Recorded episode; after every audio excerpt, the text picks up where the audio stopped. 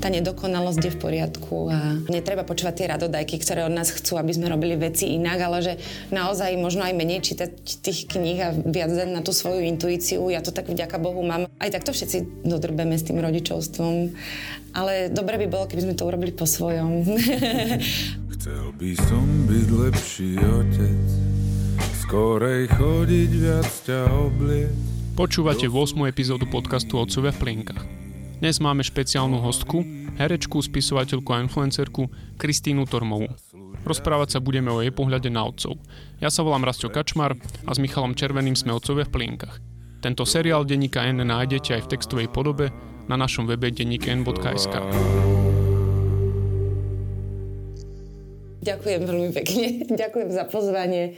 Si zabrdnete teraz. A Kristýna, keď sme ťa pozývali do podcastu, tak ty si odpísala, že wow, to je nápad konečne. To nás teda veľmi potešilo. Zároveň to v nás vyvolalo otázku, že či máš pocit, že sa málo hovorí o otcoch, o tom, aké majú pocity a celkovo o otcovstve? Hej, prišlo mi to super, lebo tak, je to také premamované a ja sa tak považujem za takú pionierku akože tejto témy e, v našej malebnej krajine, kedy som začala o tom tak akože písať. Vo svete to už bolo bežné, tieto mamovské blogy a ja som to tu nejak tak rozbehla a už teraz je veľa mám blogeriek. Vtedy mi tak ľudia písali, čo si ty myslíš, že si jediná matka na svete? A vôbec akože nepochopili, že to je práve, že akože preto celú komunitu a teraz konečne. Že vy si myslíte, že ste lepší? Nie, iba sa mi páči, že už je to vlastne normálne, že už nebude ten hejt iba na mňa. Takže ďakujem mm-hmm. veľmi pekne, že ste takto pozrieť. A teraz bude, že no a už aj otcovia. No tak. ja som to veľmi ocenila, pretože ja v poslednom období som už nehovorila o mamách, ale už to nazývam rodičovstvo. Keďže som našla rodiča, ktorý je môj spolurodič, myslím môjho manžela, tak celé mi to tak zmenilo optiku aj tým, že sa tak všeobecne o tom začína viac rozprávať ako o rodičovstve, ako o materstve. Tak som to začala veľmi uh, intenzívne používať a preto ma to teší, pretože si myslím, že, že naozaj ešte veľa otcov sa ešte to úplne nepochopilo, že čo je to rodičovstvo, takže, takže ja vám veľmi fandím. A ty si napísala... Aj keď ste ešte v plienkach, je dosť evidentné. si vlastne napísala sériu kníh, ktoré pracujú s tým motivom, že budem mama, som mama, ešte som mama. Ale keď si predstavíš, že by si bola teda otec a mala by si písať knihu, že som otec, tak e, o čom by podľa teba bola? si o tom ako moje žene šíbe a ja neviem prečo, čo to robí. Neviem, to je práve to, o čom sa budeme rozprávať, nie? Že, že ako to máte vy, lebo mňa to teda tiež zaujíma. My sa o tomto doma dosť veľa rozprávame, aj ja sa teda veľa rozprávame s psychológmi a psychologičkami e, o rodičovstve a, veľa si o tom čítam, pretože ma to veľmi zaujíma môj manžel veľmi naslúcha a myslím si, že už v tejto fáze je naozaj veľmi ako to vyznie hrozne, že plnohodnotným rodičom, ale e, skrátka, naozaj sme si tak skoro 50-50, ale vlastne to bolo o mne, kým ja som ho k tomu pustila, hej, že, mm-hmm. že ako keby, aj ja som to tak nejak mala podvedome, že ako keby tá žena má nejakých 80% a ten otec nejakých 20%, že to má byť tak, že žena je taká mŕtva doma taká e, špatná, nevyspatá a keď príde ten otec domov, tak iba mu takto dá to dieťa, aby si stihla umyť hlavu, ale potom sa zase vráti. To vlastne nie je správne, pretože ja sama som si prešla niekoľkými vyhoreniami a kým som teda dospela do toho, že môžem naozaj odovzdať veľkú časť agendy manželovi, tak vlastne, že to je na, na nás aj, aj ženách, lebo tá spoločnosť ako keby je tak zvláštne nastavená, že materstvo a nie rodičov. Otec je to niečo, skrátka donesie peniaze domov, aby sa mohli kúpiť tie veci a to je tak... To by bolo skvelé, keby to takto fungovalo. Ja som samoživiteľka našej rodiny napríklad. A teda napríklad my to takto nemáme. Už tam sme zvrhli tento systém. My sme e, sa tak bavili o tom, že asi z nášho pohľadu tu do veľkej miery o tom, že ten otec má byť prítomný a že či už je to pri dieťati alebo pri partnerke a že z toho už potom vie veľa vecí, ak teda majú vybudovaný dobrý vzťah, tak vie vycítiť, že, že kedy má ako reagovať a v ktorej fáze toho rodičovstva má pomôcť. Čiže keď ťa teda zaujíma, vidíš, a vidíš, si povedal, že pomôcť. vidíš, a už, pomôcť, už ťa môžem chytiť za slovičko. Pomôcť eh, partnerke a starať sa o dieťa. Ale to nepomáš partnerke, to je tvoje dieťa rovnako ako tej partnerky, chápeš? Čo myslel som... Uh, no, no, to už je jedno, už si to pozrel, to je jedno. Nie, rozumiem ti, rozumiem ti. Hey. Že ako si rozdeliť tie úlohy, ako keby, nie? Áno, áno, tak a pomôcť aj v tom, aby ona mala čas pre seba napríklad v tom, v tom rodičovstve. Aj už. A toto je napríklad pre mňa ťažká téma, lebo ja by som ten čas akože mohla si že vypýtať, ale ja to ako keby, že neviem. A mm-hmm. vlastne toto je celé to, čo ma na tom tak baví, aj že mám deti s odstupom vlastne 6 rokov, kedy bola taká ako keby tá fáza v rámci tej psychológie alebo v rámci toho, čo sa o rodičovstve rozpráva alebo zistuje a, a tak ďalej. Jednou z mojich najlepších priateľí je Janka Zemandl, psychologička, ktorá je spoluautorkou knižky, ako sa to volá? Vy ste to určite... Psychológia pre Ale ňuňu. My to poznáme ozadu, odpredu. to je podľa mňa akože úplne že super kniha a presne to, že ako sme boli vychovávaní my, teda vy ste podľa mňa mladší odo mňa a teraz to celé nejak zmeniť, tie návyky a, a to, čo máme nejak podvedome v tých hlavách od toho rešpektujúceho rodičovstva, v tom nájsť tie hranice. To je moja tiež veľmi ťažká hmm. téma. To, že ty sa, ako si povedal, že sa bojíš si to vypýtať, že, no. že teraz, teraz ja, ja chcem aj chvíľku pre seba a postaraj sa ty, tak myslím, že to vyplýva z toho, čo si ty zažívala v detstve? Alebo čo nám spoločnosť hovorí, že takto to je? Hej, no, akože ja som aj trochu vlastne taká asi úzkostnejšia. Ja mám prvé dve deti s pánom, s ktorým nežijem a vlastne tým, že som o ne aj tak akože bojovala, aj, aj všeličo, tak som mala pocit, že nemôžem sa o tú zodpovednosť za ne ako keby rozdeliť, keď ich mám ja. A zároveň tam je taká tá vec, že nemôžeš byť s tými deťmi vždy, keď chceš, čo je také veľmi zvláštne. Ako keby ani ten čas som si nevedela úplne nejak že užiť. A zároveň som vlastne kvôli tomu, aby som o ne neprišla, akože nemyslím, že by mi ich niekto kradol, ale tak skôr akože asi psychicky, tak som odmietala všetku prácu. Vlastne ja som preto začala písať tie knihy alebo aj blogy, sa venovať tejto téme, aby som mohla byť vlastne že doma. Ja som zrušila e, české filmy, seriály, e, moderovačiek kopec, prosto naozaj veľa vecí, ktoré by ma veľmi bavili a ktoré e, by som ale musela robiť tak, že moje deti alebo naše deti by museli byť zatiaľ s nejakou opatrovateľkou. Čiže mm. ja som ako keby celý svoj život prispôsobila tomu, že som bola 10 rokov na home office až na zopár nejakých uh, vecí, ktoré, ktoré som robila mimo domu, ale napríklad, keď sme točili seriál Som mama, tak vlastne ja som naozaj povedala, že to môžem zobrať iba vtedy, ak budeme končiť o štvrtej, kedy ja idem pre deti do škôlky. A oni mi aj hovorili, že no ale že my ti zoženieme opatrovateľku, aby si mohla točiť tie dvanástky a tak. A ja že nie, nie, nie, ale ja to potom naozaj nechcem robiť. Čiže ja som to mala takto celé nastavené na 300% a oni hovoria, že no ale to je strašné, že ty ako to máš, že sa nezblazni zase z toho materstva. A že počkať, no. počkať, že ja mám deti preto, lebo ich chcem mať a ja nechcem, aby ich vychovával niektorý. Však ale to vydržia pol roka. A ja že no nie, toto s tým nesúhlasím. A to, jak môžeš takto byť taká premotivovaná? Ja hovorím, že keby som nebola premotivovaná, nemáte čo točiť. a v vysokej škole ja som sa stále starala o nejaké deti. Cudzie som ich babysitovala, to bola moja práca a mám to tak v podstate aj doteraz, že nemám len svoje deti, mám naozaj veľa iných detí ešte.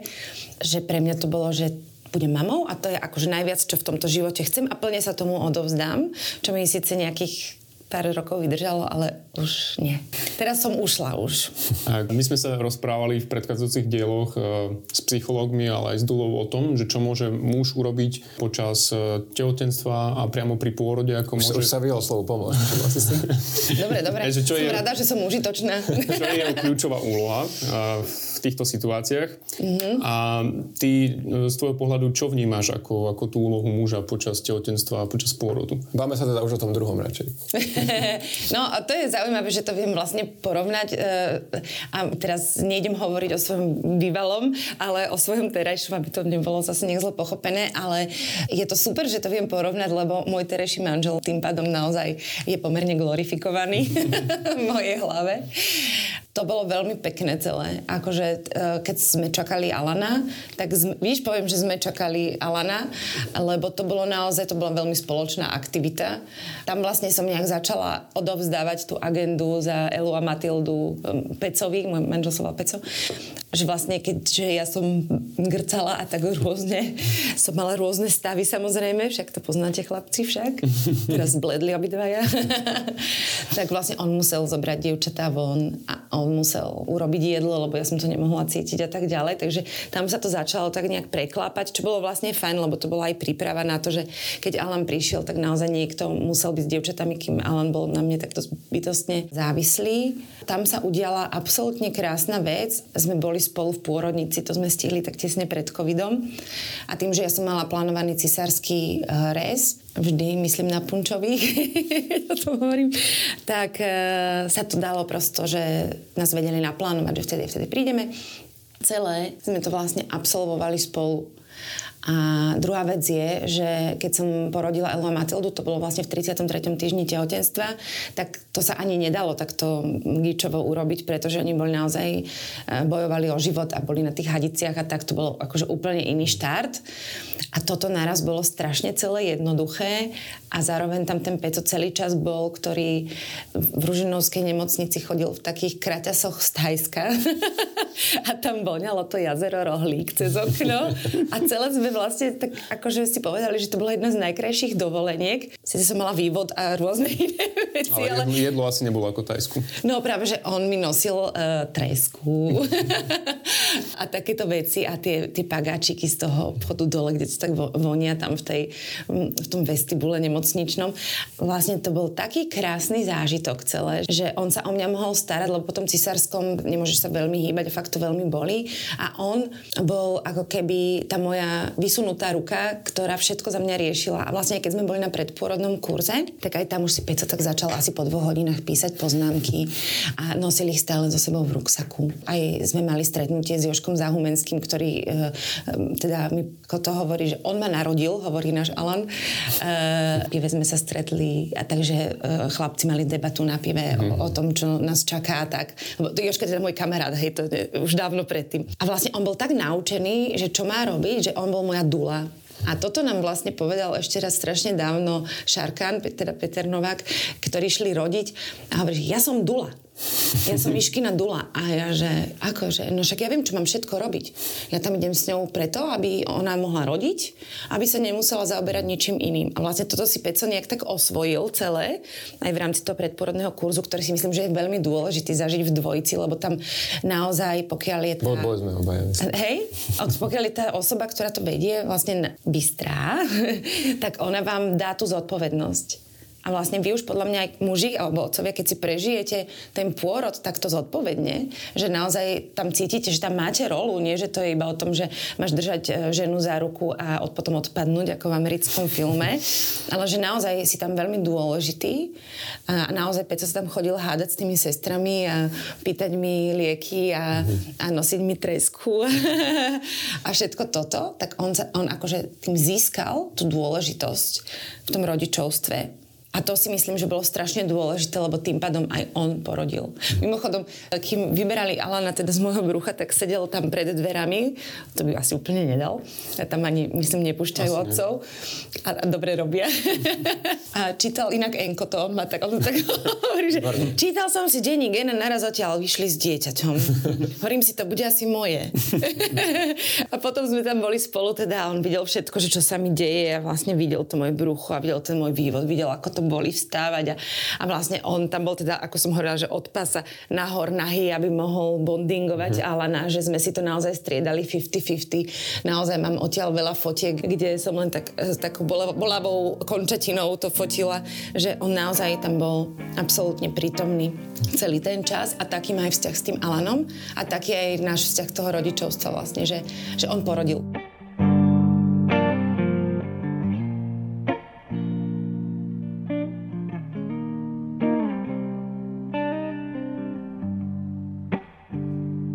Keď sa to hovorila o tom svojom manželovi, že ako ste toto prežíval, ako bol prítomný, tak je tu otázka, že či ti teraz e, príde na mužovi príťažlivé niečo iné, keď máš tri deti, ako ti prišlo napríklad, keď si mala 20, 23 rokov, 24, keď si, keď si ešte nemala deti. Či, či sa tento pohľad zmení na to, že čo je mužné, alebo čo je príťažlivé, čo je sexy. tak tým, že ja som vždy bola taká deťofilná, že mať deti to je akože vrchol môjho života. A inak ak často je to fakt vrchol. Ale mne vždy prišlo akože pekné, keď je otec, že to mi prišlo tak, že svojím spôsobom sexy. Ale viete, čo je podľa mňa akože vrchol, že čo je sexy? Otec s nosičom. to je, že... Povieme, dobre. Aha, také dve sestry to robia. ale, že, ale oni to už napríklad tak fotia, že ten muž má to dieťa v tom nosiči. Aj teraz uh, Kuba Godu vlastne tak stretávam, ako nosičuje Milu. Že opäť sa že no však akože Goda mi nikdy neprišiel sexy, ale teraz by sme o tom mohli debatovať. Jako pozdravujem ťa. Ale to je presne to, že tam není to, že pomôžem žene, zoberiem deti von proste zoberiem deti von. Tak toto má byť, ale my na to nie sme ani z detstva podľa mňa zvyknutí, vieš, že... Toto možno, možno na obranu povedať, že naozaj bola tedy iná doba, keď napríklad u, u nás na dedine uh, sa stával doma podobné veci, tak na to nebol, nebol čas a podobne, čiže sa chcem trochu zastať môjho otca. ale ja sa môjho otca tiež môžem zastať, proste, ale aj to bolo inak. To aj moja mama hovorí, že, lebo ja ju tak akože veľmi teroristicky vlastne napadám týmito novými psychologickými znalosťami a tak. A ona, mne je tak ľúto, že vy ste tak s nami nespávali, ale to tak vtedy nebolo. A, a že to sa nedalo, nevedeli sme, že to tak máme robiť. A, vieš, že, a vlastne ja si o tom myslím svoje, ona si o tom tiež myslí svoje, ale vidím, že je to akože aj úprimne ľúto. Nože ale tak tie vzťahové väzby sú na základe toho potom nejaké, hej. A to nie je vec, ktorú si máš prečítať v tej jedinej knižke zo 75. alebo neviem koľkého starostlivosť o dieťa, alebo ako to volalo. Tak to tak cítiš, vieš. Mm-hmm. A je to zvláštne, že vtedy tá spoločnosť ako keby bola proti tomu. Aj teraz často majú starí rodičia pocit, že deti rozmaznávame a my ich iba rešpektujeme. Vieš? Aj nosiče sa im častokrát nepáčia. No, do, dodrbe si chrbáti. A keď teda nosič je sexy, je niečo... Zaujímavé, že zrovna toto ťa zaujímalo. Je niečo, čo ťa vie aj dojať, keď vidíš e, chlapa na ulici s dieťaťom a neviem, proste drží ho za ruku alebo niečo iné. Vieš čo, ja som v takej... E, je to fajn, keď chlap drží za dieťa za ruku. Teraz produkcie, obzva... z produkcie teraz je taká pomalá um, klavírová hudba. Môžete ju vypnúť, nič nebude. uh, vieš, čo mi príde sexy alebo pekné? Keď otec sa láskavo správa k matke svojho dieťaťa.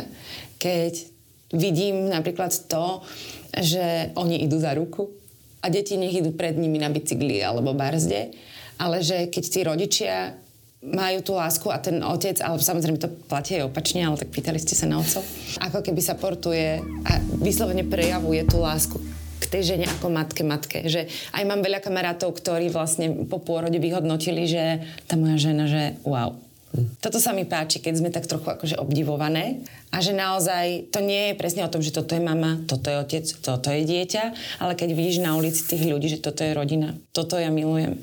Aj keď vidím na ihrisku, že sú obidvaja rodičia a tak, ja viem, že to z časových dôvodov často nie je možné, ale toto je to, čo mňa veľmi dojíma, pretože ja som tiež z nejakej rodiny, ktorá nie je úplne taká, ako by som si predstavovala. Potom som zažila rodinu, ktorá vôbec nebola taká, ako by som si predstavovala. A teraz mám vlastne ako keby takú rodinu, na ktorú som pyšná, že akože samozrejme, že aj sa hádame, všetko to je jasné, že to by nebolo zdravé, keby to tak nebolo, ale som pyšná, že to je takto, ako to je a z toho som dojata, že som to dokázala Teraz no. môžete dať tú hudbu. to by bolo také pekné na záver, ale ešte nekončíme. A... Nie, ja som strašne rada, že sa mám s kým porozprávať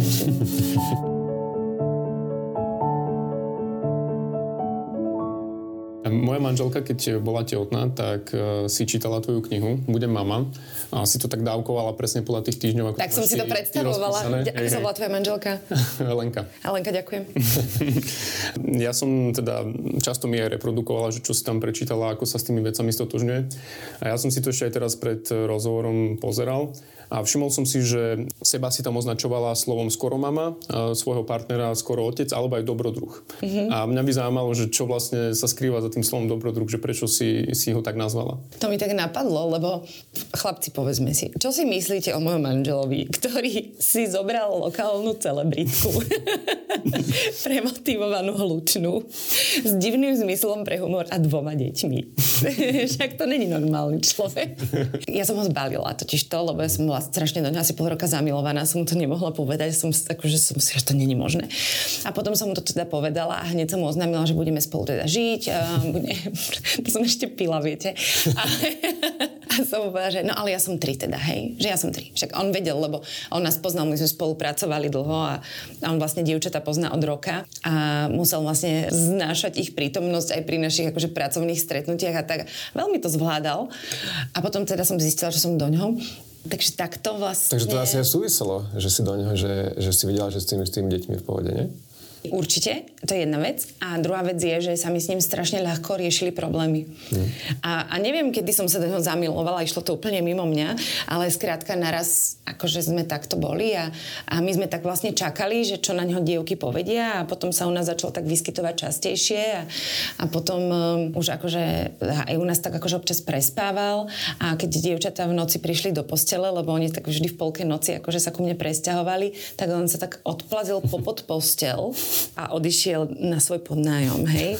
A, a potom raz mu dievčatá hovoria, že, že Pečo, ale že Prečo chodíš pod postel v noci, že tak tu môžeš ostať spať? Takže potom už u nás zostal. Potom raz ich musel vlastne postrážiť a potom druhýkrát a teraz som videla, ako oni už sa na neho obracajú a, a sme im to aj vysvetlili, že my sme do seba zalúbení a takže, že celé sme to takto prešli a takto sa stal vlastne týmto macochom. Aká bola otázka?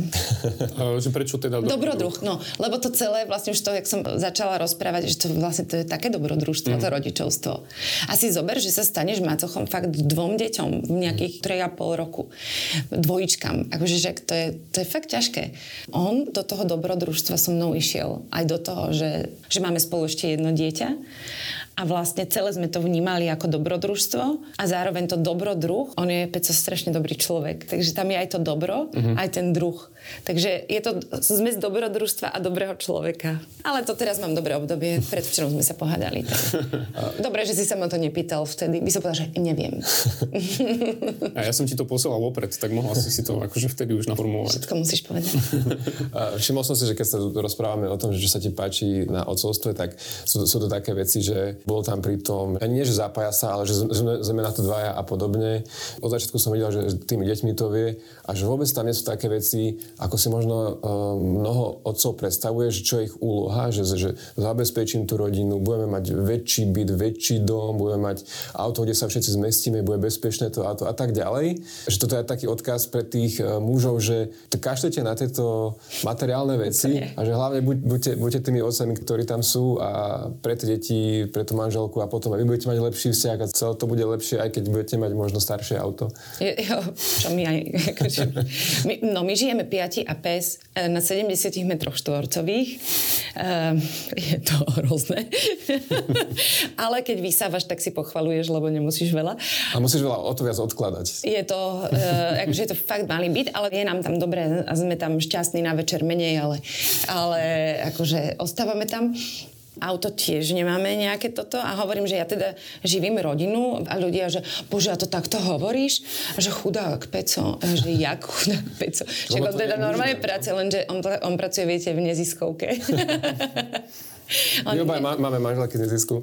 E, tak e, on je, on je nebezpečný pre túto krajinu, takže ja v tom podporujem. Navyše v tej istej ako Rizman. ale my to takto skrátka fakt, že nemáme. Že ja hovorím, že zarábam na to, aby sme mohli cestovať, ale akože ja to od neho vôbec nepotrebujem. Že, že ani raz mi nenapadlo, že by bol menej príťažlivý alebo menej dobrý, alebo že ja neviem čo, hej. Že... Ale napríklad teraz som bola 5 dní v Keni, že som išla prvýkrát e, v živote na 5 dní preč od detí a bolo to pre mňa fakt ťažké, nemám to rada. A im to začalo doma, vieš, že všetko fungovať, ty Všetko. Deti začali skladať bielizeň, že mali ju taký zoznam odtedy napísaný, čo majú robiť po príchode zo školy, aby nebol chaos. A, a takéto veci. Ja hovorím, tak mu tak že mám sa ešte vôbec vrátiť? Že, a že nie vám bezo mňa lepšie, že vlastne akože on si tam tú rolu fakt, fakt našiel a podľa mňa aj mať rovnaký názor na výchovu, čo znamená, že aj tí otcovia by sa mali vzdelávať v týchto veciach. A nehovorím, že máme čítať psychologické knihy, ale stačí sa možno rozprávať o tom. Aby tí rodičia boli ako keby mali rovnaký názor a to tým pádom dáva aj tej rodine asi aj, aj deťom nejakú istotu istotu a pocit bezpečia, že, že tí rodičia sa v tom vedia nejak, nejak zhodnúť, nie? Asi. A možno to robím úplne na figu. My ideme do, pomaly do puberty, potom vám poviem. Od toho máme ešte ďaleko my. Ale teda... No však to... tak nám kamaráti hovoria, že no tak čo, tak ste ste po porode. Bože, my máme také šťastie. My máme také dobré dieťa To tiež než, to, to slovné spojenie ma ubíja. Ona len spinká, papa a my s Pecom, tak to len si kúšame, ja si kúšam, nehovorím to, nehovorím to, že sa to posere, nehovorím to, že to sú tie tri týždne. A je na tom napríklad na, na tejto vlne toho rešpektujúceho rodičovstva alebo láskavého, ale to sa tak iba volá, lebo ja to iba hovorím, že normálne som slušná k deťom, ale akože tiež nevždy samozrejme. Je, to je vlastne strašne pekné v tom, že ako ty sa učíš k tým deťom pristupovať inak, ako možno k tebe pristupovali, alebo ako vidíš, že pani učiteľka 60-ročná e, v škôlke pristupuje k tým deťom, alebo že to vieš aj odpozorovať na svojich rodičoch, že aha, tak, tak toto nechcem robiť. že sa vlastne tým pádom učíš byť rešpektujúcejší a láskavejší aj k sebe, aj, aj vlastne k tomu partnerovi, že vlastne nabehneš na tú vlnu, ako si predstavuješ to fungovanie v tej rodine a naozaj ti to začne fungovať k sebe, že to je vlastne neskutočne užitočné. Ako napríklad, že dieťa má spať vo svojej postielke e, a má tam spať, lebo už má rok a už sa nebudeme mojkať. A teraz presne Janka Zemandl ma naučila, že a teraz čo, príde za tebou manžel, že sa chce túliť a ty mu povieš, nie, už si veľký, chod do že, že, že to je vlastne celé veľmi pekné. Ale môžeme na to nadviazať e, tým, že keď teraz takto spätne vieš vyhodnotiť, tak e, aké odcovstvo si vlastne zažila v podaní tvojho otca. Vidíš tam, tam nejaké veci, ktoré možno teraz by si chcela, aby boli inak? Tak on má teraz inak takú, no z môjho pohľadu takú roztomilú krízu, e, že on má pocit, že to vlastne nerobil dobre a ja mu vlastne hovorím, že to nie je pravda, ale robil to teda na tú dobu normálne a on, ja neviem, že prečo mu to vlastne takto teraz napadá, ale my vieme, že nás úplne najviac na svete ľúbi, že je teda skvelý otec, ale tak on veľa pracoval. Mne napríklad jediná vec, ktorá v tom detstve prekážala, je, že chodil večer do divadla a ja som sa bála, že bude vojna a že nás nebude mať kto zachrániť, lebo ten muž je v práci, vlastne ten otec, mm. hej, a že síce uh, on bol v tom súbore, viete, v tom vojenskom, kde iba žurovali a hrali divadlo, takže neviem, akože, či by im recitoval tým vojakom. A vtedy začala vojna Irán, Irán Irak a to bolo pre mňa akože hrozné, že toto bolo, s tým som isté obdobie tak trpela, keď šlo lietadlo, tak som sa bála, že to začína tá vojna, tak. A on teda nie je doma, ale on mi priniesol ten jeho svet, ktorý milujem dodnes a, to je to divadlo nejakej štvrtej triedy na základnej som s ním bola v tom divadle. A on mi hovorí, ale tak tam si bola s tými ostatnými ľuďmi, že nie, nie, oci. Ja som tam bola s tebou. A vlastne až do, do nejakých bakalárskych štátnic som bola v tej Astorke s tým môjim otcom a písala som vlastne o ňom aj diplomovku aj tak. Čiže on mi okrem teda lásky, starostlivosti a to, že ma naučil variť e, do veľkej miery a že, že s nami trávil veľa prázdnin a veľa voľna, lebo vlastne herci majú dvojmesačné prázdniny, čo je veľmi unikátne, aby nejaký rodič naozaj mal dva, dva mesiace voľno. A ešte učitelia. Učitelia majú dovolenku. Moja mama učiteľka vždy zdôrazňuje. No ja byť učiteľka, tak fú, akože to veľký obdiv. Tým, že nebol vyčerpaný z toho dennodenného rodičovania, lebo toto je to nefér, že potom akože ten otec príde a spraví ohňostroj a hrá sa s tebou. Ale aj keď prišiel, že pred predstavením na chvíľu domov, on si lahol do obývačky, on tam zaspal, lebo išiel z nejakého natáčania, ešte mal, neviem, dve hodiny čas a išiel na predstavenie, aby to zvládol. Ešte v noci sa učil texty, to zase to herectvo nie je také easy peasy, ako to má možno Angelina Jolie. Ležal na tej zemi a my sme po ňom skákali s bratom a jemu to nevadilo, on spal. A, a sme mu píchali kocky do nosa, všeličo. A pre nás to bolo, že a ocko prišiel. Čiže akože toto bolo také zvláštne, že on má pocit, že bol pasívny, ale pre nás tam bol, hej, to bolo akože dôležité. Byť, byť tam. Hej, byť tam, vidíš, a že to vlastne fakt úplne stačilo. Akože teraz si nemyslíš, že stále iba spal, ale to bola akože jedna no, situácia. V noci bol hore sa učil. V noci bol hore. No to je napríklad, že on bol v noci hore vlastne preto, lebo keď e, už ma moja mama nekojila, tak on mal tú nočnú šichtu. A on, on, on sa vlastne vtedy prestavil na čas netopiera, ktorý má doteraz, že chodí fakt spať o nejakej štvrtej. Ty, ty si spomenula, že tvoj otec má teraz takú rozkošnú minikrízu, že má pocit, že to nerobil dobre, ale myslím si, že to je jeden z odkazov knihy, ktorá vyšla v našom vydavateľstve Objavte svoj, sebe dobrého rodiča. No to že, ešte nie, že, to by ste mi mohli darovať. Ako... že nikdy nie je neskoro. Ona tam taká tá autorka to často uh, spomína. Čiže môžem mu týmto odkázať, nikdy nie je neskoro. A, a hlavne, že Ale... čo hovoria všetci uh, psychológovia, ktorí to majú v podcaste, že, že nie je dôležité, keď spravíme niečo zle, ale ako sa potom zachováme v tom, tom procese tak. ďalej a že to dieťa to vždy, vždy má kapacitu pochopiť. Je to také, tie vzťahové väzby sa dajú vlastne vždy dobehnúť. Jasné, že najlepšie to úplne na začiatku, ale presne toto.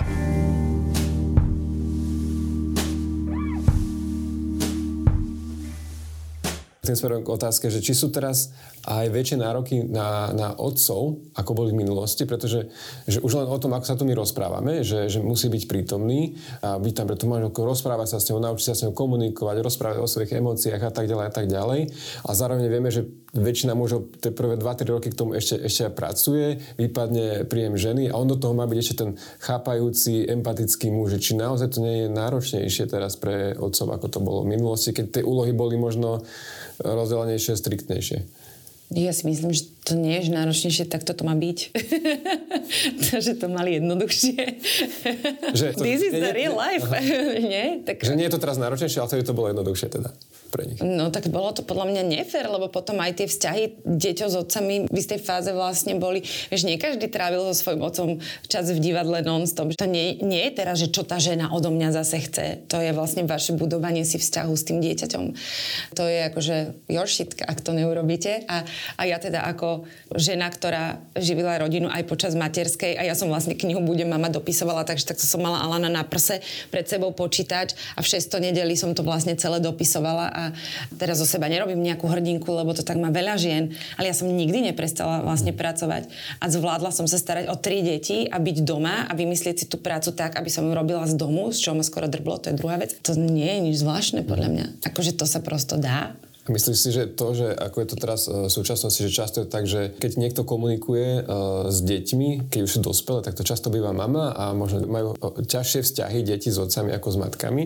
Že to nie, nie je spôsobené tým, že to je žena, tak je to ľahšie, ale s tým, že ona tam skrátka bola viac mm. a ten otec tam bol menej, že, že to je skrátka o tom investovanom čase, že to sa ukáže potom aj po celý zvyšok života? Myslím si, že to tak môže byť a, a zároveň si ale myslím, že vlastne tá mama si fakt s prepačením odserie strašne veľa tých povinných jazd a potom už nemá ako keby energiu na tú tešivosť a hravosť. A toto napríklad, toto sú u nás konflikty doma, že vlastne ja akože sa s tými deťmi učím, ja s tými deťmi ich toto, toto, vozím, neviem čo, neviem čo, a že robím iba tie povinnosti a som vyflusnutá, presne príde potom peco on má energiu. Alebo to robí raz za, za týždeň, že on ich vychystáva do školy alebo neviem a on má z toho akože ešte plezír, ty kokos. Akože to ma úplne irituje, ale už to teraz máme upravenejšie, ale myslím si, že to môže byť. Len tým chcem povedať, že s mamami máme aj horší vzťah tým, že ona si musela naozaj tú výchovu ísť často sama, že, že je vyčerpaná, že možno, že práve to nie je úplne dobré, že my tie matky berieme, že ona nás kričala, ale ona akože nevládala. A tí otcovia presne prišli princ na bielom koni, vieš, do tej krízy a postačal si stavať s deťmi Lego, že to tiež je úplne akože fér z môjho materského pohľadu. Že mali by sme mať na seba ako otcovia vyššie nároky tak áno, tak nie ste zabávač, to nie je o tom, že zoberiem si napríklad, že a teraz je víkend a teraz ja budem s tým dieťaťom a užijeme si spoločný čas a matka doma mŕtva proste pozera do steny. akože to nie je úplne fér, lebo ja chcem ísť s vami, ale musím vládať, vieš, že mm-hmm. toto je napríklad môj taký problém, že by som chcela mať energiu aj na tej blbosti, viac energie. To je asi aj to, čo si pomenovala predtým, že, že to má byť tá rodina, že, že keď už ten víkend je, tak trávite čas spolu. Nie je to o tom, že tu teraz prichádza moja úloha, ja na dve hodiny zoberiem deti, či už kočikovať, keď je ešte málo. Ale veď aj to je super. Ale áno, akože malo by to byť nejak rovnomernejšie rozdelené. Ja som z toho napríklad extrémne frustrovaná, že idem iba povinnosti a potom vlastne, keď môžem byť s tými deťmi len tak, tak už nevládzem. Čiže cieľ od by nemal byť, že ty tu makáš e, cez týždeň a ja potom si si môžeš oddychnúť cez víkend, keď ja ich zoberiem, ale má na to myslieť tak, že už cez ten týždeň, aby si ty bola v pohode, aby sme všetci mohli cez To by bolo od vás veľmi pekné. Uh-huh. Ale my to tak akože celkom máme, že, že naozaj, že napríklad Peco prebral teraz to, že ja vozím ráno deti do zariadení a on ich po obede zváža a mne to strašne pomáha. Alebo že viem, že teraz ako som bola v tej Kenii, tak vlastne viem, že kedykoľvek niekam potrebujem ísť, už len ten pocit toho, že sa na nich môžem spolahnúť, je, je prosto akože strašne príjemný. A môžeš dopovedať eh, pre otcov, že je príťažlivý. Otcovia sú príťažliví. A teda títo. Nie, tak už vôbec, že sa tým zaoberáte, je to príťažlivé, chlapci. Dobre ste to radi? sme potrebovali počuť. Ja viem. Chlapci, je to strašne sexy, že máte reláciu o otcovstve. To kvôli tomu sme to celé spravili. No dobre, ale máme tam názvu, že v plienkach to zase nie až tak sexy. To... Tak hlavne, keď si zoberiem, koľko majú vaše deti rokov, tak si poviem, že ste fakt chudáci amatéri, ale, ale fandím vám. Dalo by sa lepšie. My sme to inak mali s Lenkou tak, že v tých prvých mesiacoch, ktoré boli ako keby najnáročnejšie pre ňu z hľadiska toho času, ktorý musela tráviť e, s Alicou, sme si vždy povedali, že počas toho týždňa nielen v rámci víkendu, ale že počas týždňa bude mať ona priestor na to, aby teraz ja hodinu, dve, keď budem môcť, e, budem s tým dieťaťom a nech sa ona môže venovať veciam, ktoré za bežných okolností cez ten deň nemôže robiť, čiže ide si zacvičiť, ide sa prejsť, ide na kávu a tak ďalej. A to je zvyklo akože veľmi pomáhať tomu, aby bola mentálne lepšie na tom, keď sa vráti domov. Čiže to je asi tiež taká vec, ktorú tí otcovia môžu robiť a môžu takto vlastne prispieť k tomu, že, že všetci sa cítia OK. Tak teraz vlastne ja som bola 10 rokov na tom home office. To znamenalo, že som pracovala z domu, to znamenalo, že najprv som musela celý byt upratať. Keď už som konečne e, si navarila obed a sadla som si za počítač, tak vtedy pípla pračka, takže som ju išla vyložiť. Do toho som si znova sadla, tak vlastne mi volali zo škôlky, že dieťa má teplotu, takže som musela ísť preňho. Potom vlastne som bola stále na tom home office, ale už som tam mala dve deti choré. Do toho som vlastne všetko robila iba v noci, takže som sa ráno budila totálne zlá. A teraz vlastne sme sa dohodli s mojim manželom, že pôjdem pracovať do divadla, pretože ja potrebujem odísť domu. Že ja už naozaj, ja som tak vyhorela, tak strašne som vyhorela ešte aj po roku, kedy malo jedno naše dieťa veľmi vážne zdravotné problémy a musela som byť naozaj doma a homeschoolingovať a tak, že ja som odišla teraz. Ja chodím na 4-5 hodín denne vlastne do divadla, iba nie som doma a spievam a tancujem a kričím a hrám a, a som medzi ľuďmi, ktorí sú úplne drbnutí a potom sa rada vraciam domov lebo vlastne som oddychnutá mentálne. Takže áno, toto podľa mňa brutálne pomáha. Tiež vlastne nám sa narodil krátko pred tou druhou vlnou pandémie. Celé okoliky som zažil na home office, do toho, do toho sú dvaja susedia prerábali bytové jadro. Čiže, hej, čiže som sa v tom apríli tak vrátil do tej roboty, presne, presne. Treba odísť, aby si sa rád vrátil. tak akože takto to fakt... Že byť prítomný, ale zase nie úplne vždy. Práve, že ty vďaka tomu že niekedy nie si prítomný, potom vieš byť prítomný. Len, len zase, aby to nebol podľa mňa iba ten víkend teraz, že, mm-hmm. že teraz ja nemám žiadne povinnosti, iba tú radosť. To mi príde akože extrémne nefér. Strašne mi to príde nefér. A ja vtedy normálne, že žiarlim, ale nie tak akože naozaj, ale že si hovorím, že prečo ja nevládzem. A ja chcem mať len tú radosť. Vieš, že toto je, toto je podľa mňa taká akože ťažká vec. Takže odiť, vráca, mm-hmm. ale ja potom odídem.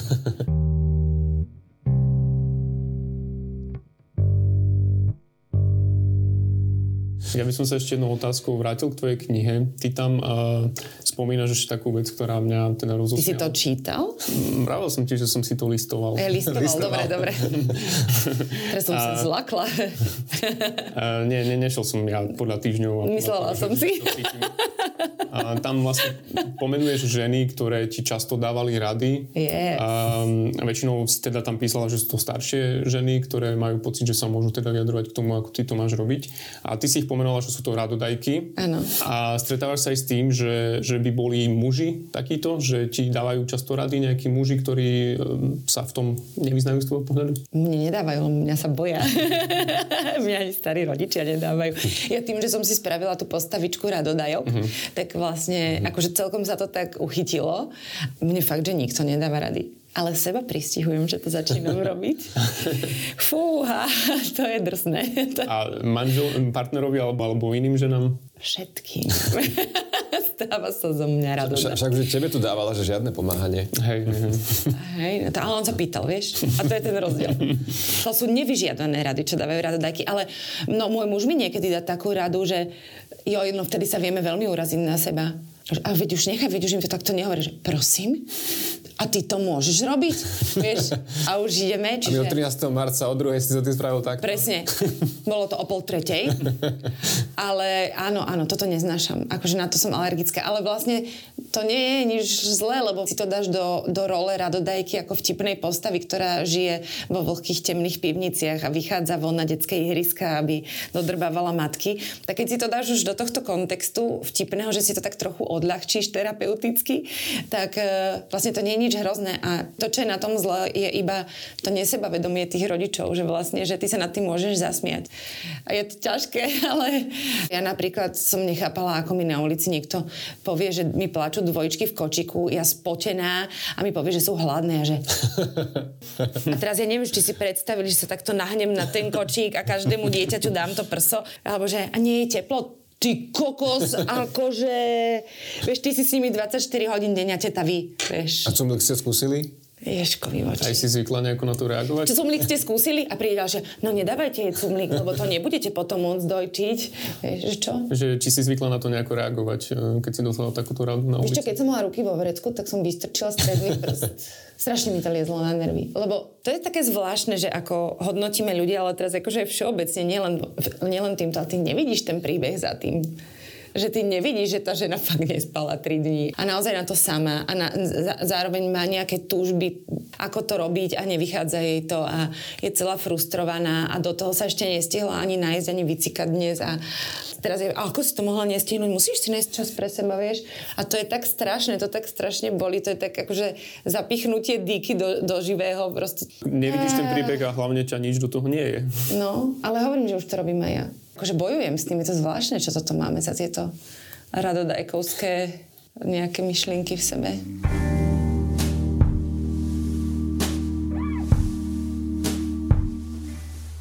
Tvoj manžel si dal na, aj na Instagrame prezivku Macoch. Alebo, som Macoch, som, no. som Macoch. On to má aj vytetované, prosím. že, že, by som sa o tohto trochu oprel, pretože vieme že zo štatistik, že nejakých 30% manželstiev sa na Slovensku rozvádza a predpokladám, že často sú pritom aj deti, čiže je to celkom bežná situácia. Ako sa ty na, celkom na to pozeráš aj z toho pohľadu mužov, otcov, keď sa o jeho deti starajú napríklad iní mužovia. Hej, no vlastne chceš vedieť, že, že či rozmýšľam nad tým, ako sa cíti môj ex za to, že pecuje macoch.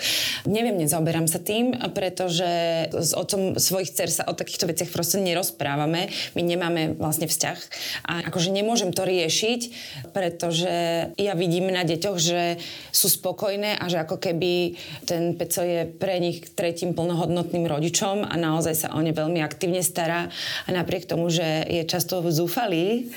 Neskutočne ho za to obdivujem, lebo ja som bola macocha a mne sa toto napríklad nedalo. Byť takáto, akože mať túto unconditional love. Mm-hmm. A on to dokáže. A ste sa s ním rozprávali o tom, že, že aké to bolo na tom začiatku? Že či sa musel s tým nejakým spôsobom vyrovnať? S kým? Uh, s Pecom. Nie, ja som mu povedala, že som tri proste, tak som ho postavila pred hotovú vec. Ale jeho to baví. Akože jeho to fakt baví a on to fakt zvláda a už to vidím, že už to je dokonca tak, že oni majú svoj svet, my máme svoj svet s deťmi. Že ja som im ho dovolila vybudovať až nedávno, lebo tak som sa tomu tak aj bránila. A jeho som tak chránila, že veď on nie je ich otec, on sa nemusí o ne tak starať a on nemusí absolvovať všetky tie sračky ako, ako ja, že, že ja od toho budem akože chrániť, ale už sa nerobím. Tak sa v tom občas topí, ale zároveň vidím, že oni už niektorými vecami prídu za ním, lebo on už tiež ma tak bráni, že ale nepýtaj sa všetko maminky, veď aj mňa sa opýtaj. Zatiaľ je to taký chaos, ale myslím, že toto je to obdobie, kedy sa to tak akože utriasa a hľadá sa v tom aj on, aj ja, že aj, aj tie deti, že to je také zaujímavé teraz obdobie. Uh-huh. Čo, čo to znamená, že majú svoj svet? Že oni sa napríklad rozprávajú o veciach, o ktorých sa so mnou nerozprávajú. Sa na niečom dohodnú bez toho, aby som o tom vedela.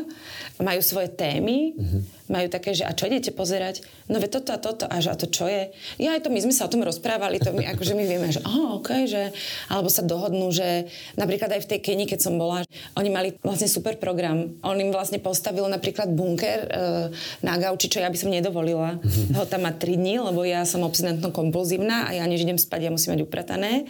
A oni to vlastne tam mali 3 dní bunker a poslali mi tak fotku, ja že super, ale kým prídem, tak to prosím vás zbalte, že tak oni si niečo žijú a ja to tak pozorujem a som z toho taká dojatá a aj dievčatám, keď sú na peca nas, nasrdené, tak im poviem, že počúvajte, babi, že toto nie je úplne akože bežné, že, že niekto vás má takto rád a nemusel by, že fakt buďte za to vďačné vy hnusné puberťačky. tak e, no. Viem si predstaviť, že pre mnoho žien toto môže byť veľmi náročná situácia, že vlastne ako keby o niečo prídu. Že tie, tie deti sa rozprávajú už aj s tým partnerom alebo macochom alebo tak. Že nie sú tie, tie, tie, tie matky, že a toto bolo pre teba aké? Že niečo akože sa deje mimo mňa, hej. No alebo že už ty nie si tá hlavná, dokonalá, e, no nie dokonalá, tá hlavná. Do, dokonalá rozhodne, nie teda, to ja, fú. Je to tak že to je zvláštne, no. Také lipnutie na niečom, že všetko chcem zažiť a, a nie je to zdravé. Mm. A to máš podľa mňa pravdu. A ja by som strašne chcela, aby to tie ženy iné, to tak dávam zase rádu, ktorú, o ktorú ma niekto neprosil, Radodajka vo mne hovorí, že aby na toto prišli skôr než ja, lebo ja som naozaj strašne vyhorela. Strašne. Z, z rodičovstva. Som mala nočné mori, že pri mne dieťa a už som ho počula, keď tam nebolo a budila som sa pri každom nádychu, lebo už som mala pocit, že sa niečo deje a treba sama tam. A ja sa to teraz učím, raz mi to ide lepšie, raz horšie, ale nie je mi to ľúto, lebo presne to, ako som si to tu aj tak zhrnula. Ďakujem za túto terapiu. Podľa mňa toto, keď Peco počúvať, tak nemusí ísť na terapiu najbližší mesiac. Ako chválim. A prečo mi to doma tak nepovieš? Lebo nemáme toľko času. je, to, je to super si to takto rozdeliť. A máš na záver ešte nejaké posolstvo pre rodičov? Radodajkovské? Tak ja si myslím, že, že fakt, že teraz sa o tom aj tak konečne začalo hovoriť, že tá nedokonalosť je v poriadku a že netreba počúvať tie radodajky, ktoré od nás chcú, aby sme robili veci inak, ale že naozaj možno aj menej čítať tých kníh a viac dať na tú svoju intuíciu. Ja to tak vďaka Bohu mám a som za to veľmi vďačná, ak potom mi nejaký psycholog potvrdí, že dobre, že takto to je dobré, oh, super, super, tak aspoň dačo. Aj takto všetci dodrbeme s tým rodičovstvom ale dobre by bolo, keby sme to urobili po svojom. Nevyhorme z toho, lebo to je strašne bolavé, keď potom sa dostaneš do fázy, že fakt nechceš tráviť čas so svojimi deťmi, lebo už nevládzeš. Musíme asi naozaj si nájsť ten čas na seba. No. A je to hrozne ťažké. My sme napríklad nikdy, nám nikto nikdy nestrážil deti za tých 10 rokov. Nikdy.